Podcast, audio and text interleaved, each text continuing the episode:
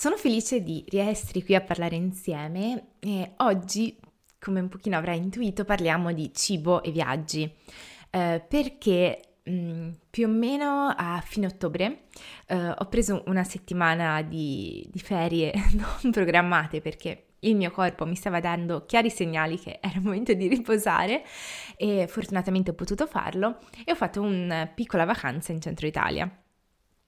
E ehm, ve l'ho raccontata su Instagram e quindi è nata la domanda come vivete il cibo nel momento dei viaggi? E um, molti di voi mi hanno chiesto di parlarne.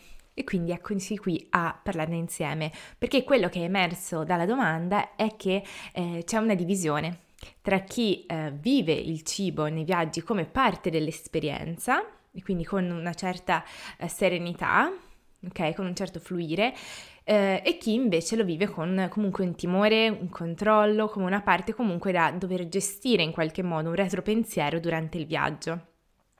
Quindi ora ci entriamo insieme um, e proviamo a mettere lì dei pezzetti che possano in qualche modo aiutare, um, se si sente il desiderio piano piano, anche di vivere il cibo in maniera più serena in queste occasioni. Um, prima però, se è la prima volta che siamo qui, quindi è la prima volta che parliamo insieme, io sono Giada Fierabracci, sono una dietista non prescrittiva e nel lavoro mi dedico al rapporto con il cibo e il corpo, quindi eh, da una parte a tornare a vivere il cibo ehm, sempre, in maniera sempre più libera da schemi, da regole, da diete, eccetera, in ascolto dei propri bisogni, ehm, dall'altra nel riscrivere un po' tutte quelle storie del mondo che abbiamo fatto nostre sul corpo, sul corpo ideale, sulla bellezza, sull'ideale di magrezza, sulla grassofobia, eccetera. Eh, e nel lavoro insieme c'è uno spazio più dedicato a pazienti uno spazio quindi più di cura e uno spazio invece più dedicato a professionisti. Um, iniziamo dall'inizio. Mi sono segnata una serie di, di, punti che penso possano esservi di aiuto. E eh, nell'iniziare a parlare di cibo in viaggio, eh, vorrei partire da una metafora. Perché come sempre sai che a volte andare a immaginare una cosa in un'altra sfera che ci tocca meno, quindi non del cibo in questo caso, può essere di grande aiuto per mh, mm, cogliere sensazioni, connessioni, eccetera, perché riusciamo a guardarlo con più distacco. E quindi la domanda da cui vorrei partire è come vivi tu il sonno nel viaggio? Lo programmi prima? Programmi prima a che ora andrai a letto? A che ora ti sveglierai?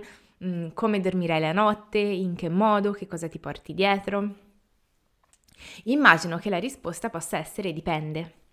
Eh, se non hai in questo momento nessuna difficoltà particolare col sonno, probabilmente non ti porterai dietro una serie di aiuti né avrai bisogno di programmare in maniera stretta.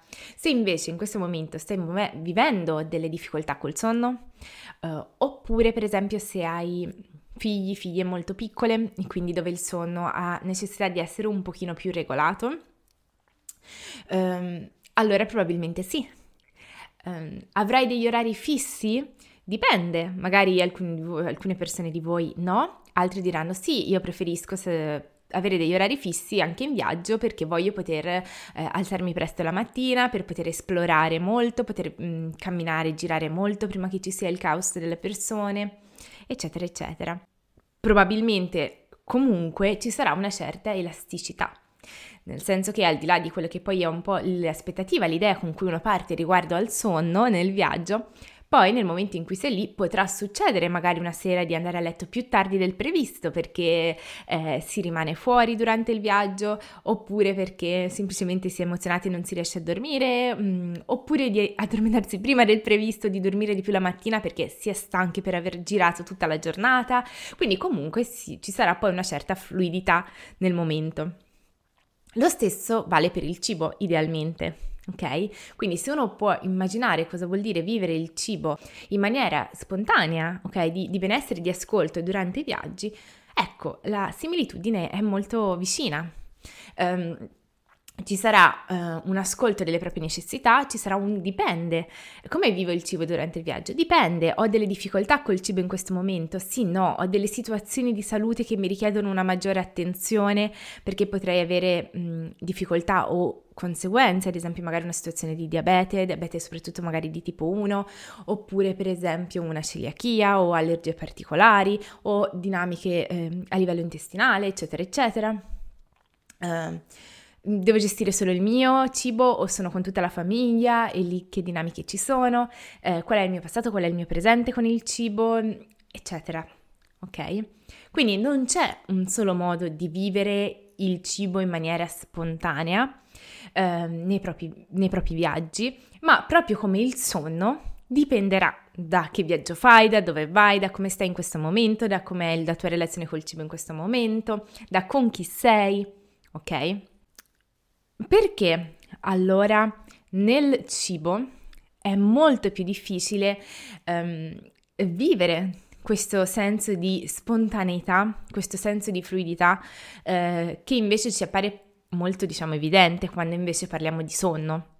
Immagino che pochissime persone di voi mh, mm, si pongano il problema di gestire il sonno in viaggio, a meno che appunto non abbiano dei disagi in questo momento legati al sonno. Ok? Quindi perché nel cibo in realtà invece è il contrario, cioè la maggior parte delle persone, la maggior parte di voi racconta di avere difficoltà a pensare al cibo durante il viaggio e doverlo in qualche modo gestire questa parte. Um, I perché sono tantissimi, come sempre, però ci sono tre fili, tre, eh, chiamiamole storie, che abbiamo fatto nostre dal mondo e che ci accomunano un po' tutti, che possono essere quelle che può esserti più di aiuto in questo momento, magari um, conoscere, um, andare un po' a esplorare, vedere se effettivamente le ritrovi.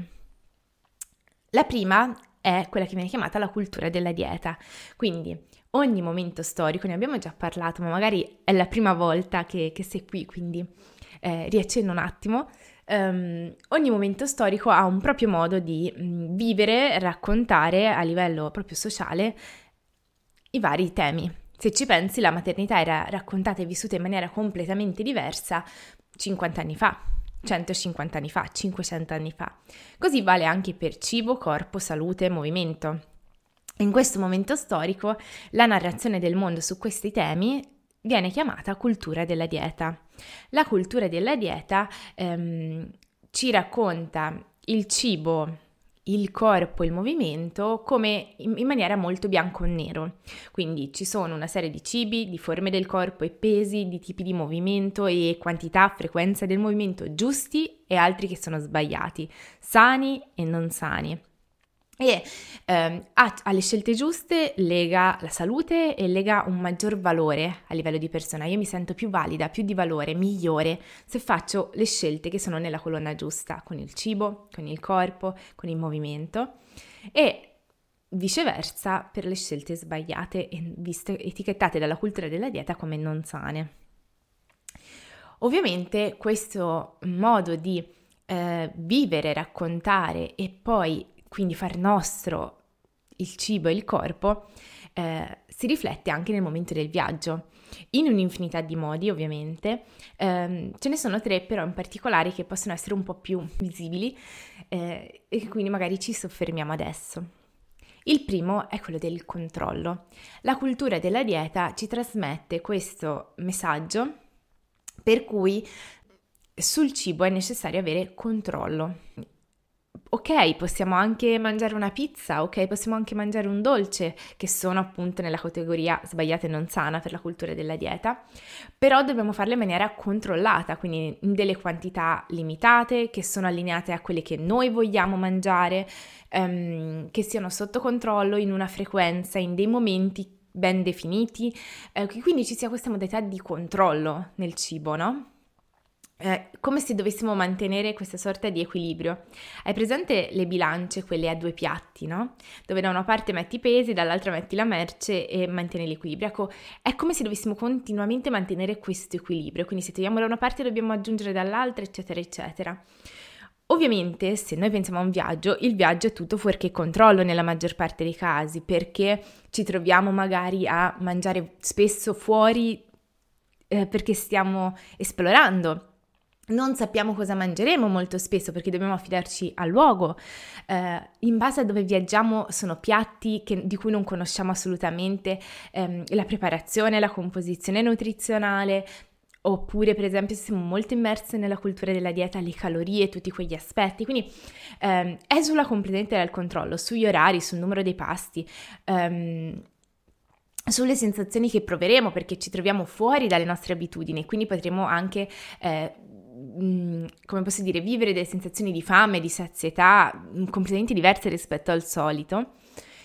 E questo spaventa, spaventa perché dalla cultura della dieta noi abbiamo fatto nostro il pensiero, ok, nel cibo per poter essere in salute, per poter essere vicino ai miei bisogni, per poter essere al sicuro in qualche modo, eh, devo avere comunque un controllo, ok? La seconda storia che ci possiamo portare dentro e che può essere uno dei perché che si attiva quando eh, pensi a dover vivere il cibo nel viaggio è quella del, mh, mm, della costanza, della linearità. Anche qui la cultura della dieta ci racconta che il cibo in qualche modo deve essere lineare. Um, se provi a pensarci, questo è anche il modo in cui molto spesso facciamo nostro, mh, nostre le aspettative su un piano dietetico, su un percorso nutrizionale. Io raggiungerò un certo modo di mangiare e poi quello ma riuscirò a mantenere costante nel tempo. O sul movimento, io riuscirò a man- arrivare a una certa frequenza, regolarità e modalità di allenamento e poi lo dovrò mantenere costante. Ecco, in realtà non è proprio così, perché mh, per capire come, come mh, mm, è più realistico immaginare il vivere il cibo eh, non solo a livello di emotività o di modalità, ma anche proprio a livello di quantità, di tipologia del cibo, ok? Di, di composizione dei piatti, puoi pensare alle emozioni. Eh, è irrealistico immaginare di essere sempre costanti con le emozioni, è più immag- realistico immaginare delle onde continue. Delle onde che magari hanno comunque sono onde più piccole, ok? Se le onde diventano molto grandi possono causare un disagio e quindi posso decidere di prendermene cura. La stessa cosa vale nel cibo. Il cibo fluttua, è a onde. Ci sono dei momenti in cui ho dei bisogni energetici più alti o più bassi, dei momenti in cui ho più possibilità di coltivare il piacere, altri in cui possibilità di coltivare l'aspetto nutrizionale, eh, dei momenti in cui ho ehm, più fame o meno fame, eh, digerisco meglio o peggio, sono più in salute o meno in salute, ho più spazio per la socialità nel cibo o meno spazio, ho più possibilità economiche o meno possibilità economiche, ho più alimenti che mi piacciono in quelle stagioni o meno alimenti che mi piacciono. Insomma, è un continuo fluire ad onde. E quindi ehm, il viaggio è uno di quei momenti in cui queste onde si notano ancora di più. E quindi, avendo dentro interiorizzato l'idea che noi facciamo bene nel cibo, siamo vicini alla salute, siamo vicini ai nostri bisogni, siamo vicini alla cosa giusta, se mh, mm, mangiamo in maniera regolare e quindi lineare, sempre uguale in, in questo senso, eh, uscire in maniera molto ampia dal numero di passi, dalle frequenze, eh, dalle quantità, eccetera, ci fa sentire come se fosse una sorta di grande bolla, grande parentesi, come se fosse una sorta di grande sgaro, come se fosse una sorta di grande eccezione in cui poi però dovrò tornare alla mia linearità e quindi rende più difficile viverlo. Um, la terza parte della cultura della dieta che può influenzarci molto nel vivere i viaggi e il cibo in maniera più spontanea e serena è la parte dell'appoggiarsi all'esterno per vivere il cibo. Su questo mi soffermo un attimo eh, perché eh, parlando con alcuni di voi e sull'esperienza anche con tante pazienti è spesso una componente grande. Um, cosa vuol dire? Vuol dire che molto spesso veniamo da un trascorso più o meno lungo, ma molto spesso di, di di tanti anni, eh, in cui per vivere il cibo ci siamo appoggiati a fattori esterni, applicazioni, tabelle, diete, professionisti, professioniste, che ci dicessero quando mangiare, quanto mangiare, cosa mangiare, mh, mm, eccetera, per timore di non essere in grado di fare le scelte giuste per noi in maniera autonoma. Ok? Al di là del giusto e dello sbagliato, cosa succede? Succede che quando sono in viaggio, eh, è tutto così eh, improvvisato, è tutto così sul momento, è tutto così imprevedibile che non, è molto difficile poter avere continuamente un appoggio esterno. Mi trovo in qualche modo a dovermi fidare di me, a dovermi appoggiare ai miei segnali, mia, alle mie scelte, ok, alla mia autogestione nel cibo. e se vengo da un trascorso in cui ancora non ho coltivato, rafforzato e non ho creato questo senso di fiducia e di ascolto, non ho recuperato, ecco, questo senso di fiducia, di ascolto, di capacità di ascolto dei miei bisogni attraverso i segnali del corpo, attraverso le conoscenze, eccetera, ma sono ancora molto appoggiato a fattori esterni, è sicuramente un momento sfidante perché lì vengono meno questi appoggi esterni e quindi mi sento un po' eh, incapace di automuovermi. Um, oltre alla cultura della dieta e il dieting, che è questo primo punto che abbiamo visto, una seconda eh, storia del mondo che abbiamo fatto nostra e che influenza tantissimo nel vivere il cibo durante i viaggi è tutto quello che riguarda il corpo e quindi soprattutto tutto quello che è l'ideale di magrezza e la grassofobia. Ti spiego subito. Intanto va giù la voce. allora, un'altra forte narrazione che noi facciamo nostra dal mondo è quella che ci sia un corpo più giusto, che quindi idealmente avere un corpo magro sia meglio e avere un corpo grasso sia peggio. A vari livelli, come bellezza, come valore della persona, ma anche per esempio come salute, ok? Che dimagrire sia sempre un miglioramento della salute, ingrassare sia sempre un peggioramento della salute, che uh, ognuno possa avere un proprio corpo, ma che comunque un peso di salute è un peso che sta in un range di magrezza, ok? Questo la scienza ha dimostrato ormai che non è così, che il proprio peso di equilibrio, il proprio peso naturale, eh, può essere di ogni tipo, ok? E che non, essere, non è necessariamente un peso di magrezza. Ehm, ma che appunto anche questa è tutta una narrazione che ci portiamo dal mondo su cosa è giusto e sbagliato, che in realtà non è vicina a quelli che sono i reali funzionamenti del nostro corpo, anche proprio a un livello di salute psicofisica. Cosa succede però? Che nel tempo noi facciamo nostra questa idea, ok? Se il mio peso aumenta, se ho un corpo più grasso, la mia salute peggiorerà, il mio valore come persona peggiorerà, ehm, la mia bellezza, il quanto gli altri potranno amarmi, le possibilità nella vita, eccetera. E associamo avere un certo corpo a un certo modo di vivere il cibo, cioè facciamo nostra l'idea corpo magro contegno nel cibo. Corpo grasso, qualcosa sto sbagliando, esagerando nel cibo. Anche questo è stato dimostrato che non è così, ma non c'entriamo adesso.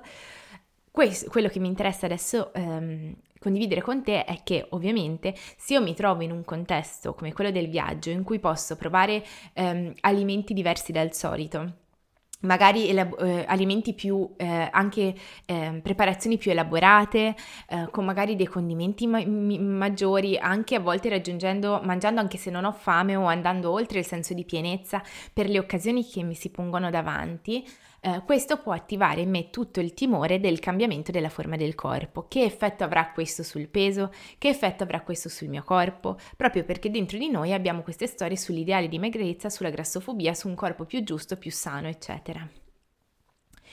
Um, la terza storia invece è quella estremamente personale, cioè eh, ok, abbiamo queste mh, mm, macro storie del mondo sulla cultura della dieta e il dieting, sul corpo, l'ideale di magrezza la grassofobia che ci accomunano un pochino tutti e tutte, ok? Poi però c'è una parte di esperienza personale e quindi qui rientra il come è stato vissuto da te nella tua vita um, il cibo nei viaggi, come hai imparato a viverlo, per esempio nella tua sfera familiare.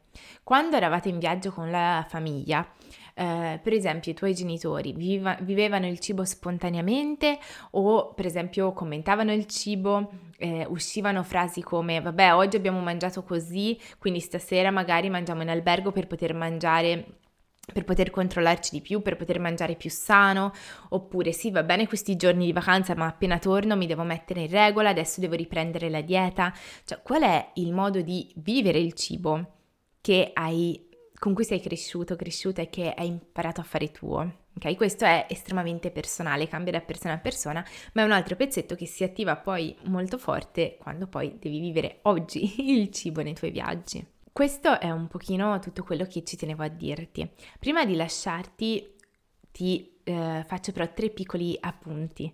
Il, um, il primo è che perché ci ho tenuto a parlarti proprio di questo, perché iniziando a prendere consapevolezza di cosa si muove, puoi mm, iniziare a capire i tuoi perché, cioè perché cosa effettivamente a te intimorisce di più. C'è chi sarà più intimidito dall'aspetto della salute, chi magari del peso, chi del lasciare il controllo, chi avrà un bagaglio familiare o personale passato più grande, chi invece sarà più legato al presente, eccetera. Eh, da lì puoi incominciare a riscrivere un po' questi aspetti e piano piano coltivare un'autonomia sempre maggiore nel cibo, quindi riuscire piano piano a coltivare un rapporto con il cibo che si allontani sempre di più da quegli appoggi esterni, eh, che eh, abbassi sempre di più il volume di queste narrazioni del mondo e che sia sempre più vicino ai tuoi bisogni, quindi per esempio all'ascolto della fame, della sazietà, del piacere, eccetera, in autonomia, se ehm, se questa è la tua strada e te la senti vicino, con l'aiuto di una figura professionale, se invece eh, è più adatto a te. L'altra cosa è che appunto uno dei segnali chiave nel rapporto con il cibo è il piacere e il piacere è una macro tematica nel cibo perché molto spesso lo associamo a sgarro, a non sano, a qualcosa che va contenuto eh, e sicuramente il piacere invece è una parte grandissima del cibo nel viaggio. Quindi non ci entro adesso, se no già 20 minuti che siamo insieme raddoppiamo, però ne avevamo già parlato in un altro momento insieme perché eh, era una delle domande che mi erano arrivate, quelle sul piacere. Quindi se vuoi, scorrendo indietro, trovi un momento insieme in cui abbiamo parlato proprio di piacere nel cibo, se senti che è una tematica per te. L'ultimo aspetto che, a cui ci tengo tantissimo è che nel qui e ora, oggi, il cibo non deve per forza essere protagonista del tuo viaggio, ok? Um, se hai, um, se senti che può esserlo, se senti di viverlo con serenità, ok? Se senti che desideri che lo sia e vuoi arrivare a viverlo con serenità, ok, non c'è motivo per pensare che tu sia rotta, che non sia nulla di recuperabile, che ormai le cose siano troppo complesse, che però con il tuo corpo tu non possa, che però tu sia troppo golosa o tutte quelle narrative che uno può aver fatto proprio dal mondo. No, non c'è motivo di pensarlo e quindi ci sono tutte le possibilità per potersi avvicinare nella propria forma e nei propri modi a quella serenità, a quella spontaneità nel cibo che se senti che ti risuona, ma nel qui e ora può essere che il tuo rapporto con il cibo sia un po' più complesso o che ci siano delle circostanze per cui avere più controllo nel cibo durante i viaggi eh, ti fa stare meglio, va benissimo così ok? Il viaggio è fatto di tantissime cose, il cibo può essere parte dell'esperienza o può non esserlo ad oggi, senza che questo sia una mancanza, un difetto, un non essere abbastanza, ok? C'è un momento giusto per sé, per ogni cosa, in base alle proprie risorse, quindi eh, va benissimo anche così. Detto questo, ti saluto. Eh, ho cercato di essere breve, come al solito il mio breve è sempre relativo, spero però che ti sia stato d'aiuto, anche perché nel momento in cui stiamo parlando insieme si avvicinano tutti i periodi di Natale, quindi eh, so che molti di voi, come molti miei pazienti, eh, hanno in programma dei piccoli viaggi, dei piccoli weekend fuori, eh, delle vacanze un po' più grandi, quindi ehm, spero che comunque possa incominciare a seminare lì qualcosa e ti sia d'aiuto. Se hai delle domande da condividervi, se hai delle riflessioni su questo momento insieme, su questo argomento, su altri argomenti, scrivimi. Puoi scrivermi a info-giadafierabracci.com, puoi scrivermi per messaggio su Instagram a giadafierabracci, così ne parliamo insieme, così magari ci dedico un altro momento. Um, e se vuoi approfondire ti ricordo che poi ne parliamo sempre nelle newsletter insieme, che eh, trovi ovviamente sul sito, trovi trovi nei varie informazioni, eccetera. Io ti do un abbraccio grande e ci sentiamo presto.